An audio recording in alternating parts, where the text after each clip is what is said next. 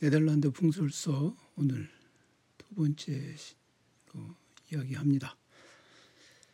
어제 말씀드린 것처럼 네덜란드 풍설서라는 주제는 역사적으로는 그렇게 뭐 이 책의 저자도 이해하고 이, 이야기하고 있듯이 그렇게 심각하고 뭐 중요한 주제는 아닙니다.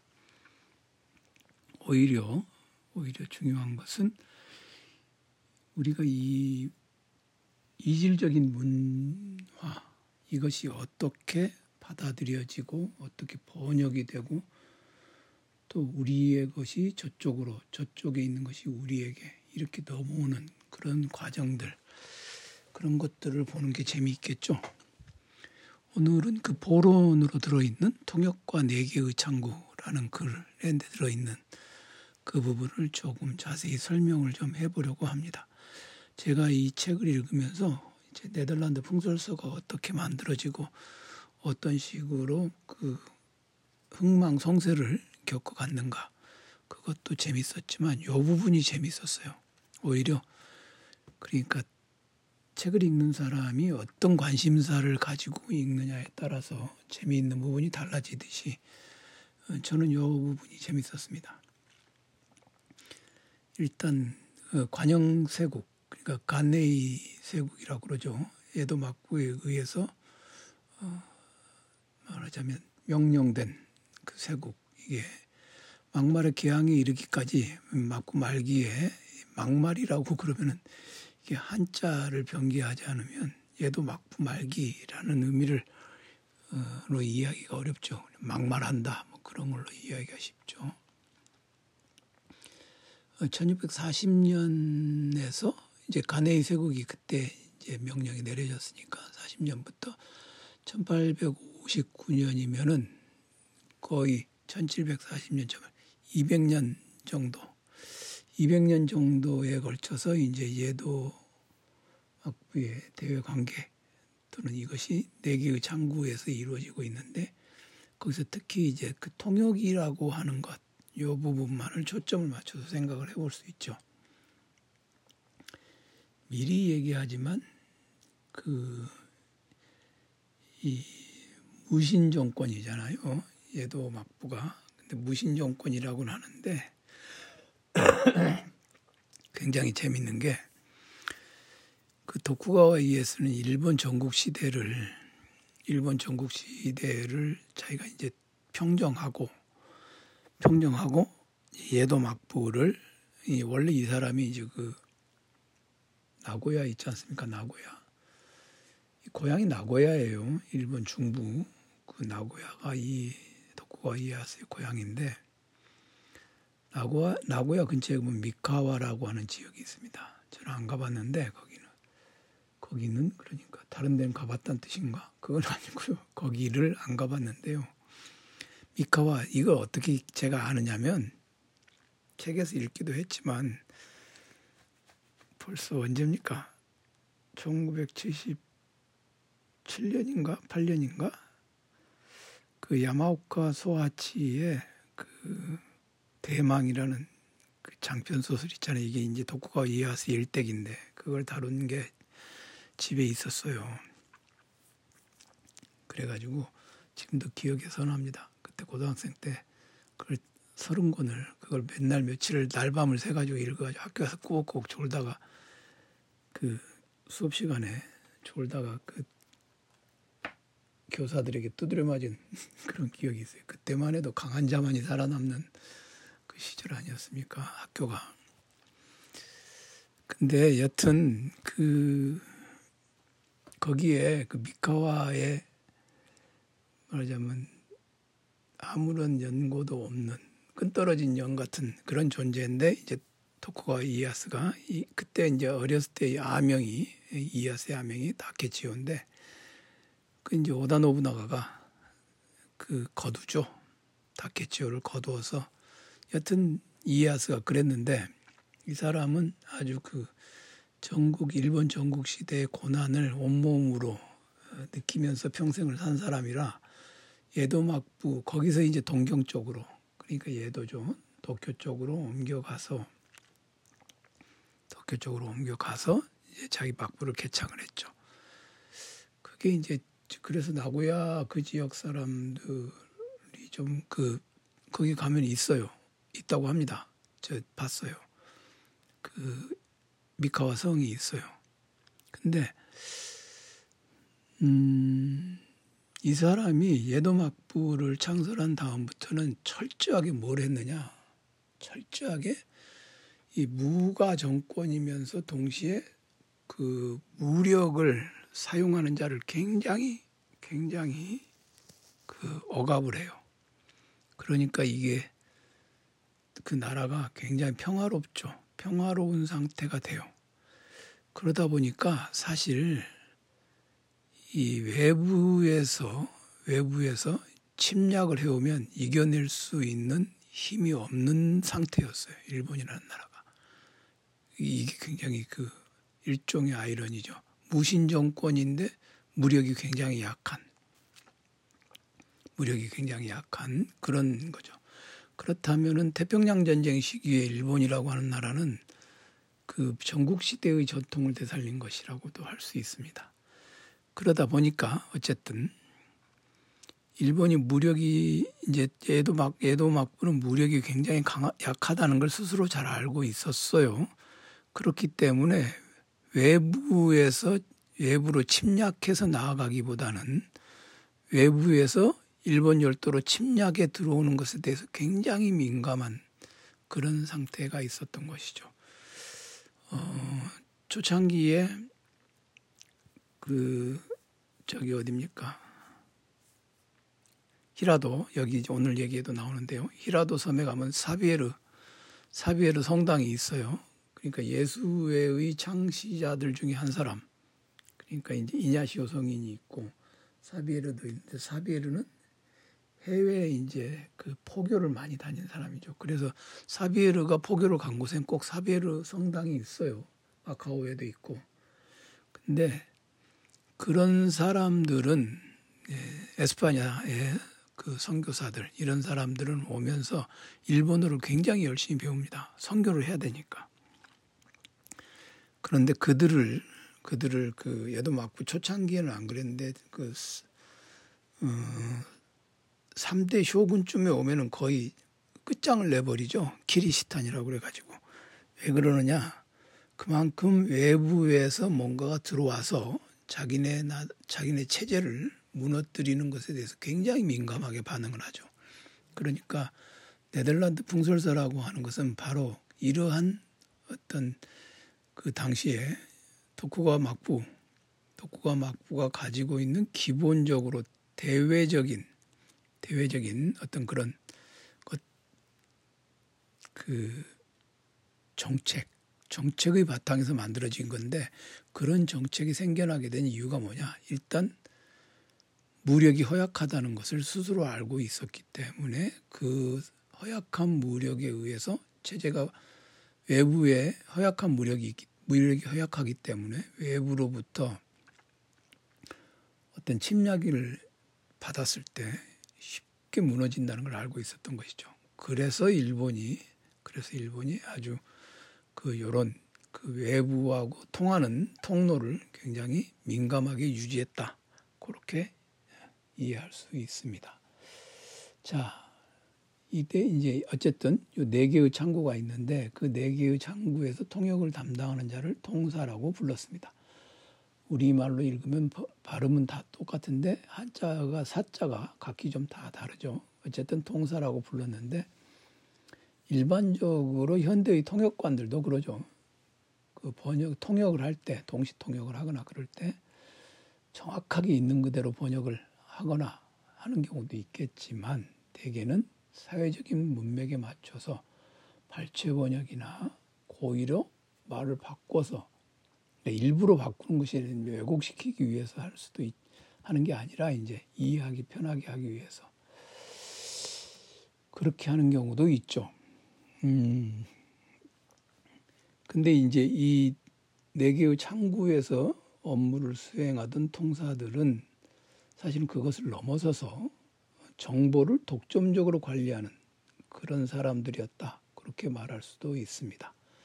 그러니까 처음에는 처음에는 가령 통역관이 통역관에게 뭔가를 번역해 봐라 학문 서적을 번역해 봐라 그럼 잘 못할 수 있어요. 통역하는 사람들은 그 그때 그때 필요한 지식들을 할, 어, 할 수는 있겠지만 통역 업무를 종사한 사람에게 학문적인 서적을 번역할 수는 없죠. 그러니까 처음에는 처음에는 이제 그 네덜란드 상관에서 상고 통역을 맡은 사람들도 그런 상태였겠죠. 그러나 점차로 그 독해력을 익히고 네덜란드어를 습득하는 방향으로 나아갔고 그렇게 네덜란드를 습득하면서 이것이 궁극적으로 발전해서 난학이라고 하는 난카쿠 즉 화란이라고 그러잖아요. 그 한자어로 표현할 때 네덜란드를 그래서 화란학이 발전해가는 토대를 만들어내는 그런 것이 되었겠죠. 또 이제 그것이 가능해지려면 이미 예도 시대에 한학이 보는 한학 그러니까 한문학이 보급되고 그에 따라서 이제 지식인층이 한문 소양이 높아졌기 때문에 이 복잡한 개념을 복잡한 개념을 일본어로 표기할 수 있는 능력과 가능성이 확대되어 있었습니다. 그래서 이제 일본이 일본이라고 하는 나라가 예도 시대니까 이제 1600년대 이후인데 어 이때 이제 본격적으로 그 외부에서 오는 외부에서 오는 고급 정보들 또는 학문적인 것들을 일본어로 번역해 나가는 것 이런 일이 가능했던 그런 상태죠. 거기에 있는 상태에서 네덜란드어라든가 그다음에 이제 영어라든가 이런 것들이 들어오면 그 한번 해본 일들이기 때문에 한자어를 한문을 옮기는 것을 해봤기 때문에 그것을 학문적인 언어로 개념어들을 정착시키는데 어떤 능력을 구비하고 있었다. 그렇게 말할 수도 있겠습니다. 이 지점이 굉장히 우리가 관심을 갖고 봐야 되는 지점이죠. 한국에서도 그렇죠. 한국에서도 지금은 지금은 이제 그 통역관들이 하는 일은 따로 있어요. 제가 그들을 없이 여기는 게 아니라 그렇지만 우리도 예전에는 예전에는 영어를 할 줄 안다. 뭐 그런 것이 외국에서 나오는 어떤 뉴스를 본다든가 또는 정보를 얻을 수 있다든가 그런 상태 그런 능력을 갖추고 있는 외국어를 한다는 것이 그런 것인데 지금은 사실은 누구나 다 그런 일들을 노력만 하면 그 노력이라는 게 막 몇십 년에 걸친 그런 게 아니라 간 필요한 정보를 얻어내는 데는 그렇게 큰 어려움이 없는 그런 상태라고 할 수 있죠. 이런 것들이 시대가 변화함에 따라서 많이 달라지고 있다는 것을 저도 느낍니다. 예전에는 그 요즘에 그 제가 지난번에도 얘기했던 김학의 교수가 쓴 감정의 역사 그 얘기를 했잖아요. 근데 이제 김학의 교수의 그 요 공부한 내력을 이렇게 보면 한국 외대 그러니까 외국어대 독일어과 출신이에요. 외대는 동문과가 아니고 독일어과입니다. 독일어과 출신이고 그다음에 서울대학에서 서울대학 서양사학과에서 석사를 하고 이제 도이칠란트에 가서 그 역사 박사 학위를 했죠. 의외로 독일어 의외로가 아니라 이제 독일어과 출신 중에 그런 서양사 또는 서양 철학 하는 사람들이 더러 꽤 있습니다. 왜 그러느냐? 그 이제 그 세대만 해도 김학의 교수가 저보다는 연배가 위인 분인데 그 세대만 해도 외국에 나가는 것이 그렇게 쉽지 않아요. 외국에 나가는 게 특권층까지는 아닌데 좀 그래도 좀 혜택을 누리는 사람들입니다. 근데 외국을 외국에 나가서 뭔가를 한다, 공부를 한다, 또는 외국에 나가서 자기가 뭔가를 좀 에이 뭐 더럽고 치사한 한국에서 살기 싫다 하는 사람들 그런 사람이 나가는 방법이 뭐냐 외국 외국어대를 가는 거예요. 외국어대를 가는 거예요. 아주 그 흑역사가 아니니 흑역사라도 뭐 어쩔 수 없는 나의 역사고 그런데 뭐 흑역사는 아닌데 저도 이제 그 대학교에 처음에 1학년 철학과에 입학을 했는데 80년이잖아요. 학교를 제대로 다닐 수 없으니까 2학년 올라가려고 할 무렵에 그 겨울방학 때 그 한국 외대 그때 사촌 형님이 이제 영어과를 다니고 있었는데 외대 그 독일어과로 어, 편입을 하려고 했던 적이 있습니다. 뭐 여기서 철학과를 나오나 독일어 도, 철학과를 나오나 뭐 철학과를 나오나 금속공학과를 나오나 무슨 무슨 소용이 있나 시절이 뭐 더럽고 치사한데 그냥 가장 빠르게 가장 편리하게 외국으로 튀는 방법이 그 외대를 가는 거다라는 생각을 했던 것이죠. 여튼 그렇습니다. 그러니까 이제 이 외국어라 외국어를 할 줄 안다는 것 그것이 어, 이 일본에서도 또는 한국에서도 어떤 어떤 그 경계 지점에 사람을 데려다 주는가 그것을 생각해 볼 필요가 있는 그런 것이죠. 자, 구체적으로 그 네 개의 창구를 한번 보면 어, 첫 번째가 스시마 창구입니다. 이건 우리가 잘 알죠. 중세 이래 한반도와 일본 열도와의 교류를 중개해 온 것입니다. 이제 한반도하고 이제 일본에서 한반도하고 뭔가를 좀 통역관을 필요로 한다. 우리도 여관이 있었죠. 한다면 아마 이제 임진왜란 시기에 전시 통역이 필요했겠죠. 보로를 신문하고 길 안내 등을 할. 근데 요거는 이제 상업 활동이나 의례적인 교섭과는 질적으로 이제 구분되는 그런 것인데 재밌게도 스시마 창구의 전문가 집단으로서 통사는 없었다고 이렇게 보여진다고 합니다. 일단 중국 고전이라는 공통의 문화적 바탕이 있고 또 이제 나중에는 우리도 이제 역관이 있긴 있었는데 이제 부산에 있는 외관으로 건너온 이제 일본인들이 조선어를 말할 수 있고 또 조선 남해안 지방 사람들도 스시마 말을 할 줄 알았고 그러니까 뭐 스시마 본의 통사와 조선의 역관사에 주고받은 왕복 서신을 보면 또 재밌는 게 한자와 한글이 섞인 조선어로 돼 있다는 것이죠. 그러니까 이제 일본 문자를 가나 문자라고 그러잖아요. 가나라는 게 이제 음, 거짓이라는 말입니다. 가짜라는 말입니다.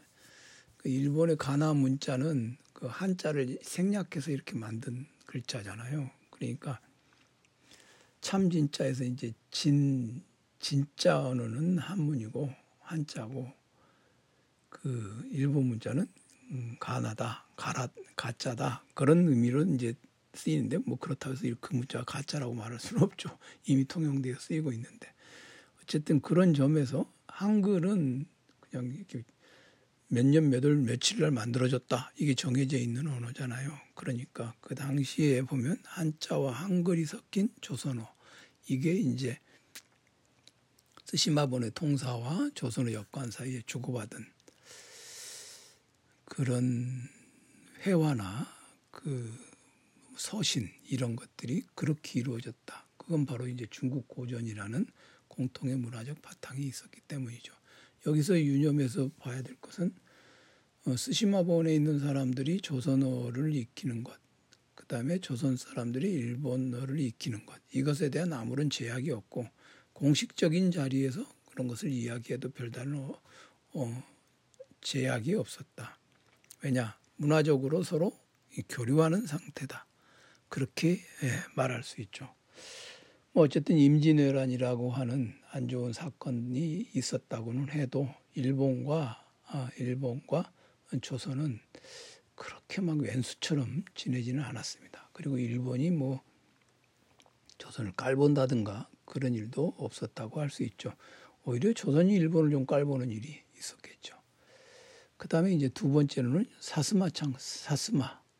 여기는 이제 류큐, 류큐와의 교섭 통로인데 이 류큐의 왕족, 류큐의 사족들은 일본어나 한자어에 대한 소양을 갖추고 있었고 어, 류큐어하고 이제 일본어는 언어는 분명히 어로서 다른 어로서 분류가 된다고는 하지만 그래도 비전문가 통역으로도 충분했다. 그렇게 말할 수 있죠.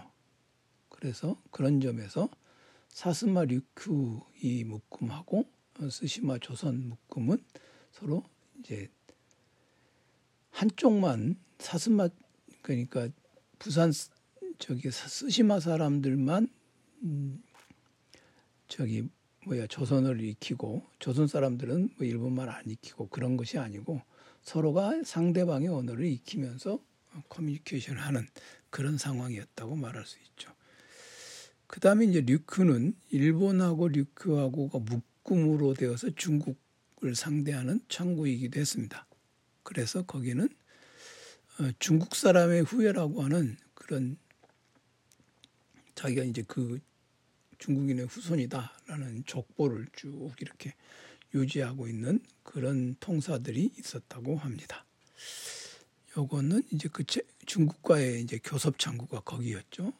그 다음에 이제 마스마에 여기는 이제 마스마에버는 이제 저기 홋카이 홋카이도 지금 예전에 이제 에조치 에조치의 아이누족과의 관계를 관장하는 창구가 바로 마스마에 창구입니다.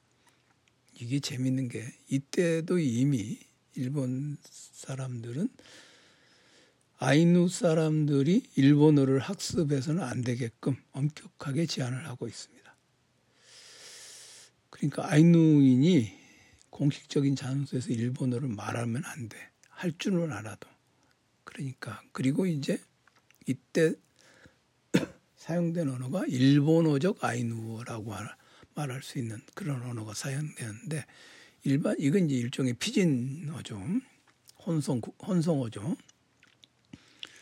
근데 일반적으로 이제 피진어를 만들 때는 일본어가 어쨌든 일본이 군사적으로 경제적으로 우세하니까 일본어를 기반으로 해서 그다음에 이제 그 거기다가 아이누어가 덧붙여져서 이렇게 뭐가 될 거 아니에요. 기본적인 커뮤니케이션 일본어 단어들이 변형되어서 아이누식으로 변형되어서 이제 아이누 그 피진이 만들어질 텐데 그렇질 않고 아이누어를 쓰면서 아이누어를 쓰면서 거기다가 아이누어에는 없는 없는 그런 일본어에만 있는 말들이 살짝 살짝 덧붙여져서 일본어 분위기가 살아 있는 아이누어가 되었다는 것이죠. 이게 이제 원래는 이제 아이누적 일본어라고 돼야 되지 않겠어요? 그죠? 아이누 사람들에게 적응한 일본어. 그건 뭘 말하느냐? 이제 애조 통사가 이런 걸 만들어 썼으리라고 추정을 하는데 일본 사람들이 아이누어를 배우지 않았기 때문에 아니 저 아이, 누 사람들이 일본어를 배우지 않았기 때문에 아이누 사람들이 일본어를 배워가지고 일본 사람들한테 뭐라고 뭐라고 말을 자기네 얘기를 하려고 할 필요가 없었다는 거죠. 들을 필요가 하지 않았다. 이게 벌써 이제 그 언어에 의한 언어 어떤 언어가 만들어지고 어떤 언어를 사용하는가 이것이 바로 그들의 이제 군사적, 정치적, 경제적 세력 관계를 드러내 보여주는 거죠. 아쉬운 놈이 말을 만들어야 되는데 사실은 아이누가 아쉬운 쪽이잖아요. 이 경우에는 그런데도 니들은 우리말 배울 필요 없어. 우리가 필요한 것만 너희들에게 얘기하겠어. 너희들의 말을 할 줄 아는 우리 일본 사람들을 양성해서 너희들하고 그 사람이 너희들에게 말을 하겠어. 너희가 우리 일본어를 배워서 우리에게 뭐라고 말할 필요 없어. 이런 태도를 보였다는 것이죠. 요게 이제 유사한 점이 나가사키 쪽입니다. 그러니까 스시마하고 사스마는 유사한 쪽이고 그다음에 마스마에하고 나가사키가 또 하나 유사한 쪽이죠. 이 보면은 이 나가사키에는 기본적으로 그 이제 당인이라고 그러는데 요 사람들은 중국 사람들은 아닙니다.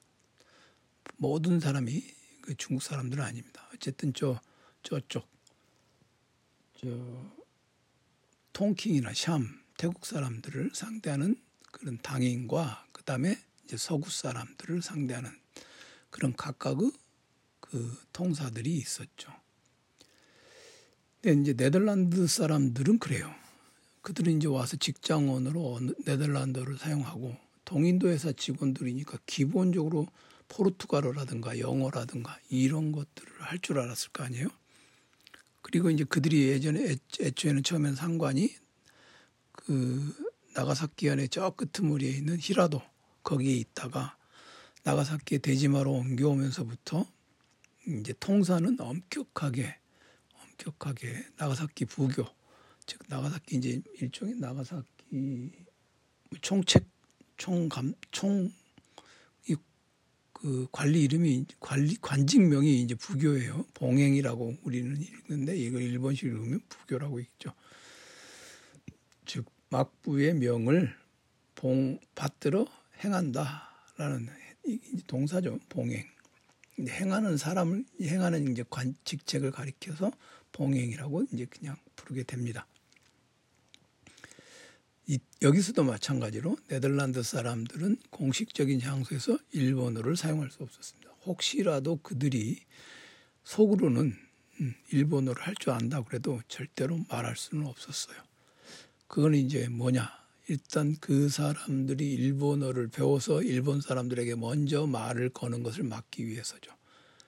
이제 부수적으로는 기독교 포교를 방지하는 것이고, 그 다음에 그들이 이 나가사키에 있는 통사 즉 통역관을 거치지 않고 거치지 않고 저쪽 곧바로 막부로 뭐 한다든가 뭐 그렇게 할 수는 없, 없게 하려고 했던 거죠. 그리고 이제 막부 쪽에서도 마찬가지로 이거는 어, 엄격하게 어, 통제를 했습니다. 그래서 통사를 거치지 않은 교섭이나 접촉을 불가능하게 함으로써 나가사키 당국의 독점을 유지하는 목적도 있고 특히나 이제 그 본문을 읽어보면은 이 통사들이 애국에서 들어오는 정보가 있으니까 그 정보를 자기네들이 독점해서 그 지역에 있는 사스마본이나 조슈본 이런 데다가 이제 선택적으로 좀 이렇게 이제 뭐랄까요 그 브로커 피라든가 뇌물을 좀 주는 데다가 좀 더 많은 정보를 주고 뭐 그런 일이 있었다고 합니다. 그러니까 이제 기본적으로 이 통사들은 막부의 명령을 따랐죠. 나가사키 부교의 감독 아래 있으니까. 그렇다 해도 자기네들이 이걸로 이제 해서 먹고 사니까 통역 업무만 한 게 아니라 여러 가지 일들을 많이 하는데 그 과정에서 많은 이익을 취하려고 했던 것도 있습니다. 이제 일본이라고 하는 나라는 기본적으로 이렇게 지역에 있는 지역에 있는 세력들이 예, 자기네 막부와는 무관하게 자기네 이해관계에 따라 움직이는 일이 많죠. 요게 이제 계속되면 메이지 유신이라고 하는 것, 메이지 유신이라고 하는 것이 그 시작된 곳이 바로 여기죠. 메이지 그 사쓰마라든가 조슈라든가 요 지역입니다. 막부에서 멀리 떨어져 있고 이렇게 막부를 몰, 막부 몰래 뻘짓을 해본 그런 경험을 가진 지역이 되었다. 이 역시 여기서도 일본식 네덜란드 문을 사용했다. 그러니까 이제 일본 사람들이 이 통사라 해도 완전히 능란하게 네덜란드를 하는 사람들은 아니었을 거 아니에요. 그러니까 이제 요들이 사용하고 있는 그 언어도 굉장히 그 일종의 이제 브로큰 브로큰 더치겠죠. 어, 깨진 네덜란드 그것이 이제 점차로 개념 뭐 별단 풍선서 이런 거 번역하면서 이제 골치 아프게 번역을 해야 되고 뭐 그런 거 있지 않습니까?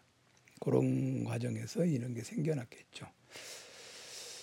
그 우리가 식민이라고 하는 말을 쓰잖아요. 식민지. 근데 식민지라는 말 한자를 그대로 심을 식자에다 사람 백성 민자예요.